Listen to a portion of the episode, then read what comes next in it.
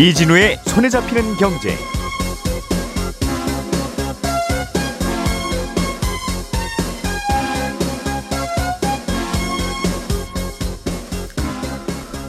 안녕하십니까, 이진우입니다. 여러분 혹시 동양그룹 사태를 기억하십니까? 아, 십 년쯤 된 사건인데 이천십삼 년에 동양그룹이 부도 위험을 미리 알고도 동양그룹 계열사의 회사채를 동양증권 투자자들에게, 동양증권 고객들에게 판매해서 손해를 입힌 사건인데요. 당시 피해자들 중에 천이백여 명이 지금은 지금은 유안타증권으로 이름을 바꾼 동양증권을 상대로 소송을 했었는데, 그 소송 결과가 구 년 만에 나왔고요. 법원은 당시 동양증권에 손을 들어줬습니다.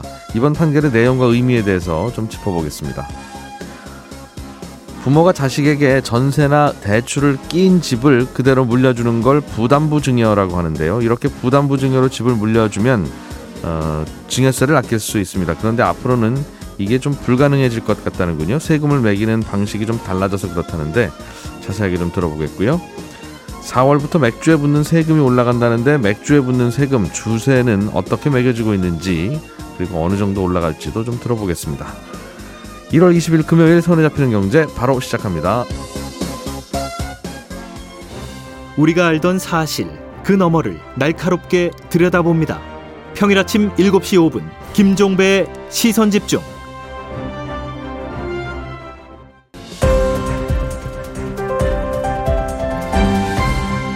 이진우의 손에 잡히는 경제.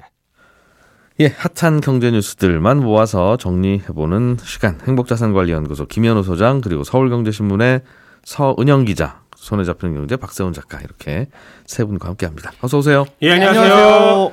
자, 서은영 기자님이 준비해 오신 소식은 동양그룹 회사채 사건. 네. 음, 투자자들이 졌습니다.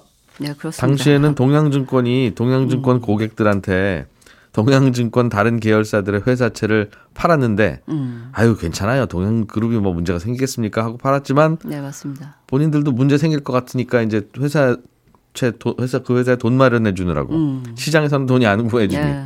이제 증권사 고객들에게 팔았던 건데 투자자들이 졌군요. 네 그렇습니다. 음. 어, 지금은 이 해체되고 사라져버린 동양그룹 관련 재판이 워낙 많았는데요. 그중에서도 이 투자자들을 구제하기 위한 이 손해배상 소송의 핵심으로 꼽혔던 집단소송입니다. 어, 그 일 심 결과가 어제 나온 건데요. 음, 결과는 원고, 그러니까 이 상장사인 주식회사 동양의 회사채에 투자한 천이백사십육 명의 패소로 결론이 났습니다. 음. 어, 판결 얘기 구체적으로 하기 전에 이 동양 사태 자체가 벌써 십 년 전이라서 좀 기억이 가물가물하신 분들도 있을 것 같아요. 그래서 예. 이 동양 사태 좀 짧게 정리하고 하고 이야기 이어가겠습니다. 어, 동양사태는 이천십삼 년 동양그룹의 네 개 계열사가 이 부도 위험을 숨기고 기업어음 씨피라고 하죠. 그리고 회사채를 발행하고는 이 법원에 회생을 신청하면서 시작이 됐습니다. 어, 문제는 이 계열사인 동양증권, 지금은 이제 이름도 바뀌고 주인도 바뀌어서 유안타증권이 됐는데, 어, 이 동양증권을 통해서 일반 투자자들에게 기업어음과 회사채를 대거 판매하면서 막대한 피해를 입혔습니다. 동양그룹 음. 계열사의 네. 회사채. 그렇습니다. 곧 부도 날 것 같은 회사채를 그렇죠. 팔았다는 거죠? 예. 네, 맞습니다. 그런데 이 피해자 수가 무려 사만여 명, 피해액도 일조 칠천억 원대에 달하는데요. 음. 어, 지금도 투자자들에게 문제 상품을 판매해서 손실을 입힌 사건들, 뭐 디엘에프 사건이라든지 라임 사태라든지 이럴 음. 때마다 제이의 동양 사태다 이렇게 수식어가 붙을 정도로 불안전 판매에 아주 전형적이고 상징적인 음. 사건이기도 합니다. 네. 그런데 이게 약 십 년 전에 벌어졌던 사건이에요. 네. 근데 이제 겨우 일 심 선고가 나온 거네요. 네, 그렇습니다. 굉장히 오래 음. 걸렸죠. 어, 이번 재판은 이천십사 년에 동양그룹 회사채 투자자들이 주식회사 동양의 회사채 모집과 판매를 주관한 동양증권을 상대로 제기한 이제 증권 관련 집단 소송인데요. 음. 증권 관련 집단 소송이 뭘지 좀 생소하신 분들이 있을 텐데, 주식, 채권 같은 이 증권을 거래하는 과정에서 여러 사람이 한꺼번에 피해를 입었을 때 이 보상받을 수 있도록 하는 제도입니다. 이게 음. 일반 소송하고는 다르게요. 이 법원이 재판이 집단 소송할 수 있는 사건이다 이렇게 인정을 해줘야지 진행이 가능하거든요. 음. 근데 이 허가를 받는 과정 자체에서도 서로 좀 재판에서 공방이 있어서 음. 시간이 오래 걸릴 수밖에 없습니다. 어, 이번 재판 원고들은 증권 관련 집단 소송을 했을 때 이 재판부가 투자자들 손을 들어주기만 하면 이 재판에 참여하지 않은 다른 투자자들도 함께 보상을 받을 수 있다는 점을 고려해서 음. 어, 이 방식을 택한 건데요. 당시 피해자 수가 사만 명이라고 했으니까 음, 네, 이 사만 그런데? 명이 다 소송할 게 아니라 네. 일부만 소송해서 이기면 그 사만 명이 똑같이. 맞습니다. 근데 또 사실 이제 사만 명이 다 결부된 건 아닌지 조금만 이따 말씀드릴 텐데요. 어, 이 집단 소송으로 법안 허가 받는 데만 이 육 년이나 걸렸어요. 그러다 보니까 일 심 결과 나오기까지 이제 구 년이라는 음. 시간이 걸린 건데 말씀하신 대로 사만여 명이 모두 그러면 이 소송의 효력을 받느냐 그건 네. 아니고요. 만 오천 명 정도로 추산이 됩니다. 이게 왜 그랬냐면 어, 이게 증권 관련 집단 소송의 범위가 상장사로만 한정이 돼서 그렇습니다. 그러니까 음. 아까 제가 이제 이 계열사 네 곳 씨 회사채랑 씨피를 발행하면서 문제가 됐다고 말씀을 드렸잖아요. 예. 그런데 이 중에 상장사가 주식회사 동양 한 곳뿐이었거든요. 아. 네, 그래서 이게 어떤 채권 투자했느냐에 따라서 음. 어떤 투, 피해자는 이제 구제를 받을 길도 있고 어떤 분은 아닐 수도 있고 이런 겁니다. 당시에 증권사 직원들이 속여서 판 회사채가 네 종류 동양 A, 동양 네. B, 동양 C, 동양 D였는데 네, 그렇습니다. 동양 A만 상장사여서 네, 그래요. 우연히 또 동양 A를 권유받고 손해보신 분들은 네. 집단소송의 대상이 됐고 음. 동양 B, 동양 C, 동양 D를 떠하는 분들은 아... 그렇죠. 이게 참 허점이죠. 알겠습니다. 근데 이번 판결을 투자자들이 불쌍하다가 아니라 음. 당시에 증권사가 별 잘못한 게 없다 하는 쪽으로 음. 판결이 난 거예요? 네, 그렇죠.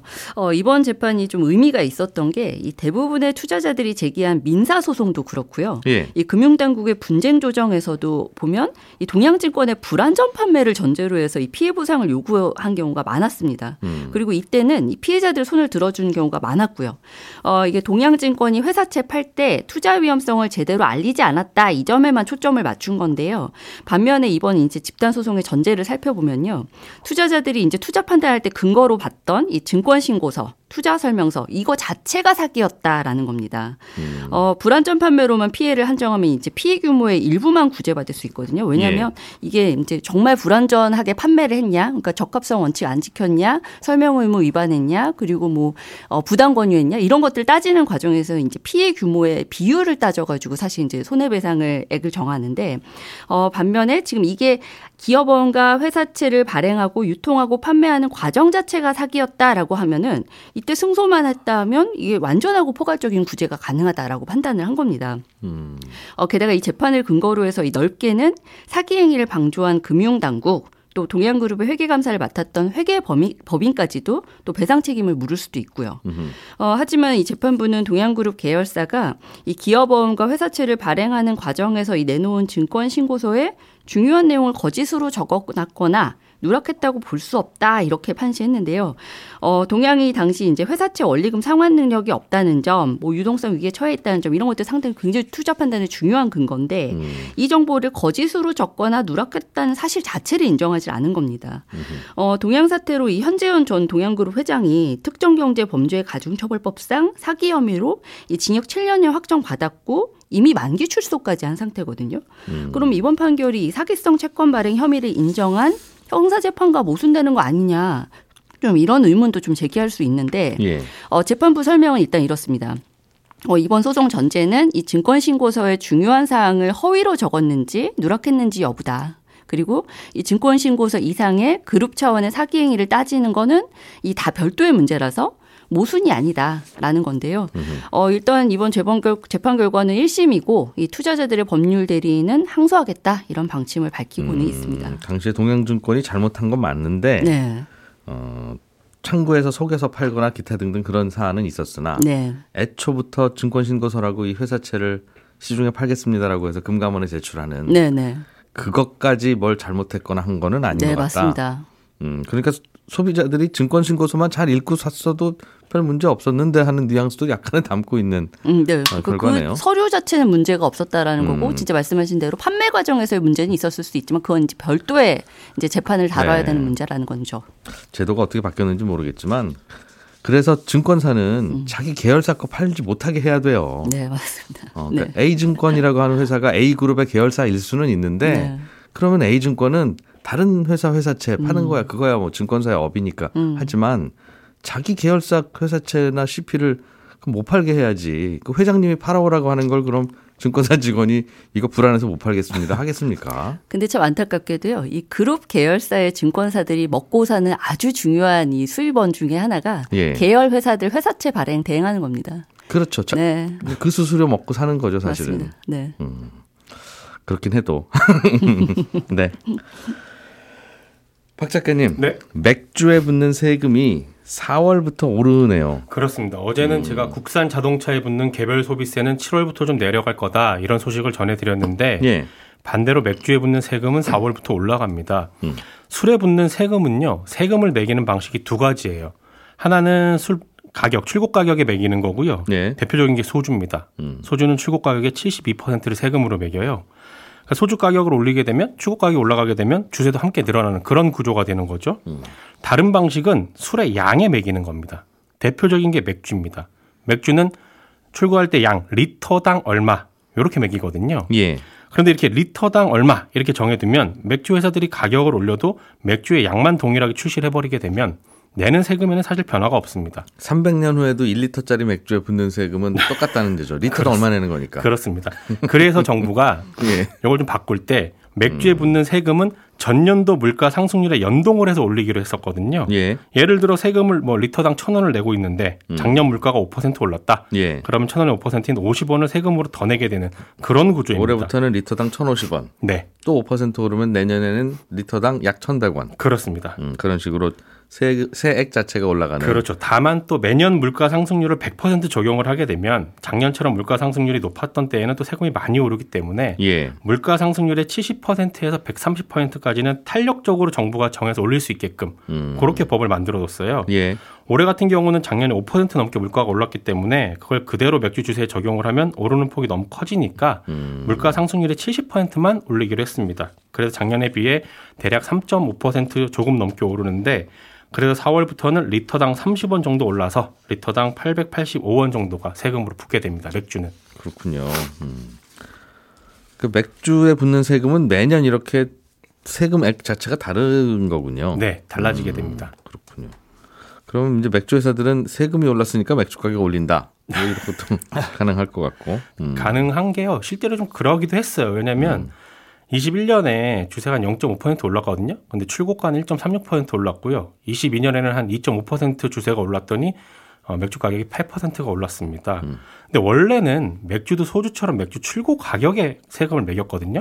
예. 그러다가 이천이십 년에 지금처럼 리터당 얼마 이런 방식으로 바꾼 거예요. 음. 근데 이렇게 바꾼 배경을 설명하자면 조금 길긴 한데 맥주 회사들이 정부한테 아주 강하게 요청을 했던 게 이유입니다. 우리나라 맥주 회사들이 그렇습니다. 세금제도 바꿔달라. 네, 예전에는 세금을 출고 가격에 얼마 이렇게 내려도 큰 문제가 없었거든요. 왜냐하면 음. 국산 맥주들은 다 그렇게 내니까요. 예. 그러다가 수입 맥주들이 들어오기 시작하면서 심지어 수입 맥주들이 싸게 들어와서 편의점을 장악하다시피 하니까 예. 국내 맥주 업체들이 들고 일어선 겁니다. 왜냐하면 네. 수입 맥주는 수입할 때 신고하는 그 가격에 세금을 매기거든요. 예. 그러니까 판매하는 회사의 유통비나 마진을 뺀 가격에 세금을 매기니까 그건 역차별이다. 이런 얘기를 했던 음. 겁니다.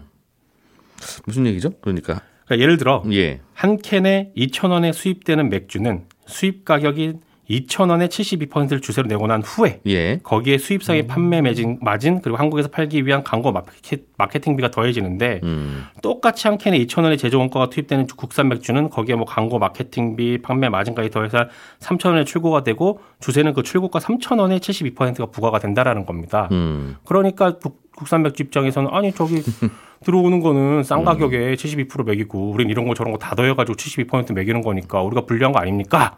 이렇게 강하게 주장을 했던 거였죠. 음. 근데 어제 전해드렸던 국산차랑 수입차 세금 차별 논란하고 이게 똑같은 구조인 거예요. 근데 아무튼 이런 국산 맥주 업체들의 요구를 정부가 받아들여서 지금 같은 리터당 얼마 방식으로 세금을 매기게 됐는데 예.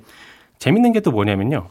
예전에 수제 맥주들 있잖아요. 음흠. 공장에서 만든 그런 맥주들 말고요. 음흠. 우리나라에서 막 만들어지기 시작할 때 그 당시에는 이제 맥주 가격에 이제 세금을 물리던 때였죠. 예. 그때 이제 수제 맥주 업체들이 요구를 합니다. 우리는 원재주가 좀 원재료가 좀 비쌉니다. 그리고 음. 소량으로 생산을 하기 때문에 아무래도 가격이 좀 비싸요. 그러니까 예. 술에 매기는 세금을 가격이 아니라 용량으로 좀 해주세요. 이런 요구를 했거든요. 리터당 얼마 뭐 이런 네. 식으로. 예. 당시 누가 가장 반대했을까요? 그때는 누가 반대했습니까? 국내 맥주 업체들이었어요. 그 당시 가장 반대했던 게 비싼 술에는 음. 비싼 세금을 물리는 게 맞다. 이런 논리였거든요. 근데 그러다가 수입 맥주들이 싼 가격으로 점유율을 넓히니까 아유 세금 부과 방식을 어떻게 이렇게 가격에 매기니까 용량에 매기게 해주세요. 리터당 얼마로 합시다. 입장이 그렇습니다. 바뀌었다는 거군요. 예. 그래서 음. 배경 얘기하다 보니까 조금 길어졌는데 음. 아무튼 맥주에 붙는 세금은 올해 사월부터 올라가게 되고 맥주 업체들은 아마도 음. 가격을 올릴 가능성이 높습니다. 음. 알겠습니다. 근데 한, 한 가지 이상한 건 그래서 소주는 여전히 가격에 세금을 매기잖아요. 가볍게라는 아, 가, 가격에 가격에, 아, 가격에, 가격에. 예, 예. 소주에 세금 매기는 방식과 맥주에 네. 소금 소주 맥주에 맥주에 소주를 먹이면 좀 다른 네. 술이 되고 맥주에 세금 매기는 방식이 다른데 다릅니다. 어 이것 이것도 좀 이상하거나 그런 부분은 없습니까? 있습니다. 네, 소주는 왜 네. 가격의 칠십이 퍼센트를 매기고 있냐면요. 소주는요.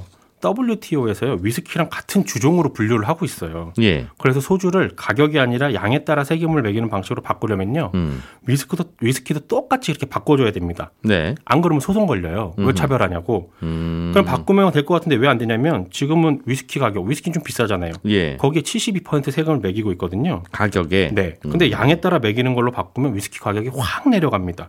물론 음. 위스키 좋아하시는 분들 입장에서는 네. 굉장히 환영할 만한 일이죠. 가격이 아, 내려가니까. 야. 그, 그 위스키는 알겠어요. 그렇죠. 한, 한 병에 삼만 원짜리 위스키도 있고 네. 삼천만 원짜리 위스키도 그렇죠. 있는데 세금 똑같습니다. 음, 똑같이 뭐 일 리터짜리 들어있으면 세금을 네. 똑같이 매기라는 거니까. 그렇습니다. 음, 그러나 정부 없으니. 입장에서는 예. 위스키에서 걷어들이던 고액의 주세를 포기해야 됩니다. 그렇게 바꾸면. 음. 그래서 소주는 여전히 가격에 세금을 매기는 걸로 남겨두고 있습니다. 음. 아, 참 이런 얘기 들으면 세상, 세상살이 참 복잡하다는 생각이 들어요. 어. 알겠습니다. 다 이유가 있군요. 김현우 소장님. 네. 아, 이건 좀 어려운 내용 같은데. 네, 세상살이 복잡한 내용입니다. 부담부 증여라고 하는 게 있다. 네. 그러니까 예를 들면 뭐 오억짜리 집을 아들에게 물려주려고 할 때 네. 그냥 오억짜리 집을 물려주면 오억에 대해서 증여세를 내야 되는데. 그렇죠. 오억짜리 집에 사억짜리 전세가 끼어 있는 경우도 있잖아요. 네. 그럴 때는 그러면 빼고 나면 나, 내 자산도 일억인 거고. 맞습니다. 그러니까 물려주면서 일억에 대해서만 증여세를 내라. 네. 그렇게 할 수 있으니까 좀 절세가 되나 봅니다. 그렇게 하시는 분들이 많이 있죠. 예. 그러니까 대출을 껴서 물려주거나 음. 아니면 뭐 전세 보증금을 껴서 물려주게 되면 음. 사실 그 껴있는 전세 보증금이나 대출은 물려받는 사람 입장에선 언젠가는 돌려줘야 될, 갚아야 될 빚이니까 예. 그거는 이제 재산가액에서 빼주고 음. 나머지 그럼 실제 순자산 가치가 얼마냐를 따졌을 때 그 부분에 대해서만, 음. 그 갭에 대해서만 증여세를 부과를 합니다. 그걸 부담부 증여라고 한다. 맞습니다. 그렇게 음. 되면 이제 물려받는 사람 입장에서도 증여세 부담이 덜해질 뿐더러 물려주는 사람 입장에서도 어, 부담을 좀 줄일 수가 있어요. 전체적으로 봤을 때는. 그러니까 음. 물려주는 사람 입장에선 그 대출금이라든지 혹은 전세 보증금만큼의 어, 대출금이 사라지는 거잖아요. 어떻게 보면. 그럼 빚이 사라지는 거죠. 아들이 갚기로 했잖아요. 네. 음. 아들이 갚기로 했지만 나의 입장에서는 그만큼의 부담이 사라지는 거니까 음. 그 부분에 대해서는 뭐 양도 차익이 생겼다라고 보고 좀 복잡하게 계산을 하긴 하지만 음. 여기에 대해서 양도세를 부과를 합니다. 근데 음. 양도세율과 증여세율 자체가 세율 자체가 달라요. 증여세율은 적었을 때 십 퍼센트고 많으면 오십 퍼센트까지 올라가는데 이거는 아예 전체 가격에 대해서 뭐 별다른 공제 없이 매겨주고요. 어, 양도세율 같은 경우에는 적으면 육 퍼센트, 뭐 높으면 사십오 퍼센트. 그러니까 세율 자체도 낮죠. 일 가구 일 주택은 더 깎아주고. 아, 예. 예. 세율 자체도 낮은 데다가 여기다가 어, 실제 취득가액이 얼마냐 이거 빼고 그다음에 처분했을 때 가격, 양도 가격이 얼마냐. 거기에 대해서만 세금을 매기다 보니까 전태집값이 아닌 거죠. 그러니까 오억짜리 집을 물려줄 때 물려받는 사람은 오억에 대해서 증여세를 다 내야 되지만 음. 오억에 양도세를 낸다 그러면 어, 오억짜리 집이지만 얼마에 샀어요? 삼억에 샀습니다. 그럼 삼억 빼고 이억에 대해서 낮은 세율로 계산을 하다 보니까 전체적으로 증여세를 음. 계산해 봤을 때 아, 양도세 쪽으로 돌리는 게 유리하다 이렇게 판단이 되는 경우가 많죠.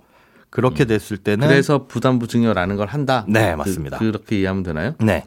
음. 그래서 그게 이제 절세 방법이라고 했었는데 이 부분에 약간 음, 그런 게 있었는데 네. 뭐가 바뀝니까? 이런 제도 이렇게 하고 있었는데. 네. 요게 이제 그 물려주는 집 같은 경우에 예. 아파트처럼 시세가 확실한 경우에는 크게 문제가 없습니다. 그런데 그렇지 않은 경우, 그러니까 집값을 음. 알 수가 없는 경우에는 조금 문제가 있어요. 그럴 때는 이제 그 집값이 얼마냐 가격을 따지는 방법이 따로 정해져 있는데 음. 우리가 단독주택이라고 하더라도 뭐 개별주택 가격 이런 걸 공시하잖아요. 예. 이런 것들이 나오지 않는 주택들도 있습니다. 그러면은 아, 관할 세무서에서 해당 주택 인근에서 거래가 된 이용가치가 유사한 주택을 참고해서 아, 저 집이 십오억에 팔렸으니까 이 집도 한 십사억, 십삼억 할 겁니다. 이렇게 가액을 평가를 합니다. 그럼 음. 시, 이 매매가 실제로 이루어지진 않았어도 그 가격을 기준으로 이제 세금을 부과를 하는 거죠.